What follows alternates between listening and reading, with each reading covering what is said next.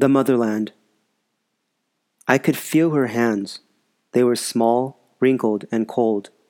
These hands were gently tracing the contours of my face. You aren't Korean, my dear. You're American, said a voice in Korean, her voice strong and able. I sat and felt a strange calm.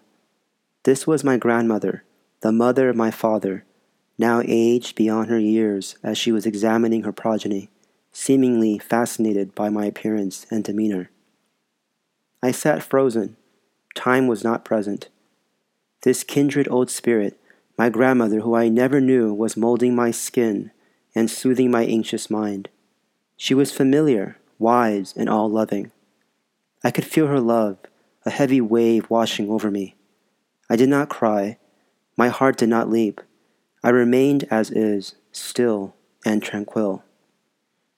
I was in Seoul, Korea, and I was 26. I decided to make this personal journey to reconnect with my family from both my mother and father, a family whom I did not know. They were all strangers to me. They grew up in a separate continent with their culture, their language, their routines.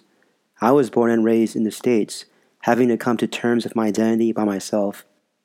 No parent, no childhood friend could understand nor contextualize what the American experience was and hence what it meant to be American.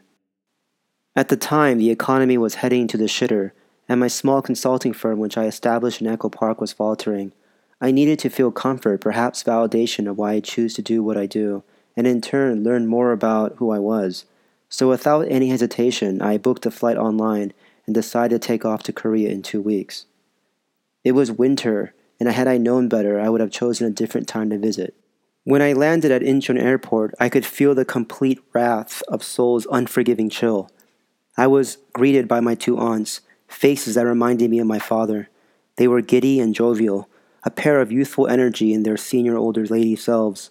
I felt immediate camaraderie among them as they gathered my luggage and we headed into the subway terminal. Inside, I took off my gloves and looked around as the train car filled itself with Seoul's inhabitants of boys and girls in their school uniforms, older men clutching onto their newspapers, young college kids staring deeply into their large screen mobile devices. An old man, a laborer, sunk into his corner seat, his body crumpled in defeat from the day. I looked at him closely. His facial hair outgrown, his face matted with wrinkles creased deeply into his skin his fingernails black with soot, and his boots covered in mud and snow. I had never seen an old Korean laborer, a man who looked like my father, yet so aged, so tired. I wondered about this old man's life as I gripped onto the train railing and smiled politely to my aunts, who kept staring at me in wonderment. I'm sure I looked like a strange being, a projection of my young father in me, yet my stature, my gestures, and my gaze completely foreign and alien. I took all of this from a vantage point of utter fascination. I often wondered who I would be had I been born and raised in Seoul.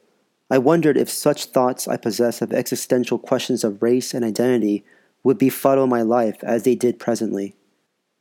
When I was four years old, I recall a memory of living in Sun Valley. It was later afternoon, and I was out and about playing with the local neighborhood children who were made up of Mexican immigrants and low income white folks. I was the only Asian of the bunch, but I never paid no mind as to what I looked like until that day. A white boy named Jeremy invited the kids over to his front yard to play a game of softball. When we arrived, he stood at the gate post, allowing everyone in except me. He pointed at me and said, I'm sorry, we don't allow chinks in this house. I continued to walk forward, and he stuck his index finger against my chest. I said, We don't allow no chinks in here. I was confused. I never heard the word chink, so I asked him what he meant. Chink, as in gook, as in Chinese. No chinks allowed. Now leave. He stabbed me again on my chest. I didn't feel anger nor sadness. I felt numb. I didn't like being treated this way. I turned around and walked down the street to my house. I could feel the warm sun on my back, and I heard the crunching noises of fallen leaves under my feet. My mother was lying down in the living room couch. She looked exhausted. She was working the graveyard shift of a manufacturing plant, soldering motherboards by hand in an assembly line. My father was out mowing lawns. This is how my parents made money and provided for us. I tiptoed around her and found myself in front of a mirror in the corridor. The mirror was tall and expansive and patterned with a marble design. The afternoon sun was ablaze and glimmered its light onto the mirror. I walked towards the light and I could make my reflection on my face. I walked slowly and peered into the pupils of my eye, watching how they would dilate as I stepped back and forth. I looked at my dark brown eyes and realized that they were indeed a different shape. I looked at my nose, my lips, my teeth, the mole on my left cheek, my brown hair which lopped on my head. This was the first time I realized I looked different. I didn't look like the children in my neighborhood. I turned around and walked towards my sleeping mother. I prodded her shoulder as I heard her exhale a tiring moan. I tapped her shoulder as a child would, and my mother swatted me away.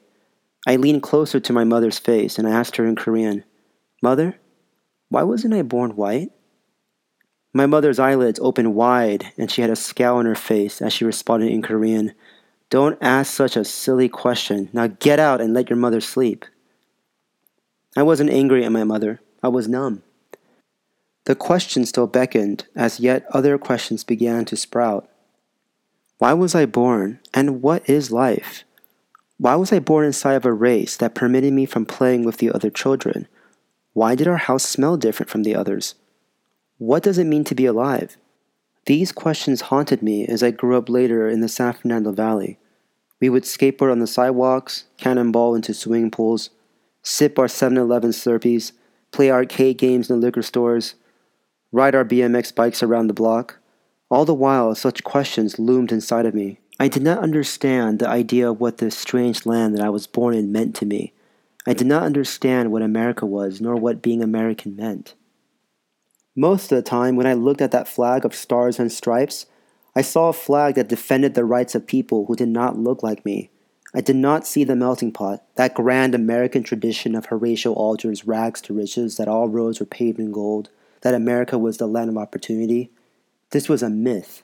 Identity was not provided nor enforced, rather, it was denied.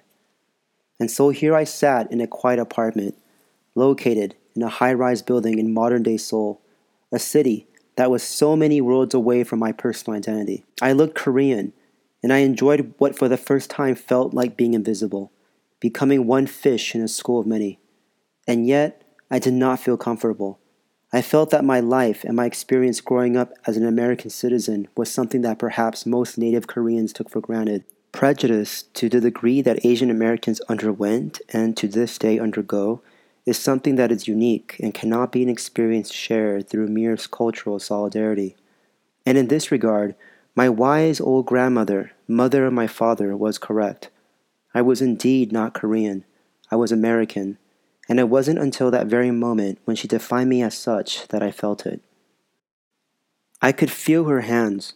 They were small, wrinkled, and cold these hands, which gently traced the contours of my face. These hands, who belong to my matriarch and the comfort to my existence.